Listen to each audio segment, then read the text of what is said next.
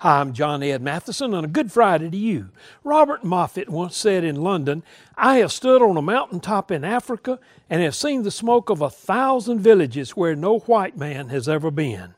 A young man, David Livingstone, heard him say that and volunteered to go into the African jungles further than anybody had ever dared to go. Later, some people in England told Livingstone that they would like to come join him. They said, If there's a good road to get to where you are, we will come. And Livingstone's famous reply was, If the people you propose to send must have a good road to get here, I cannot use them. If you require an easy road to reach your goal, then you'll never make it there. There's no trouble free life. An easy life is not a good teacher.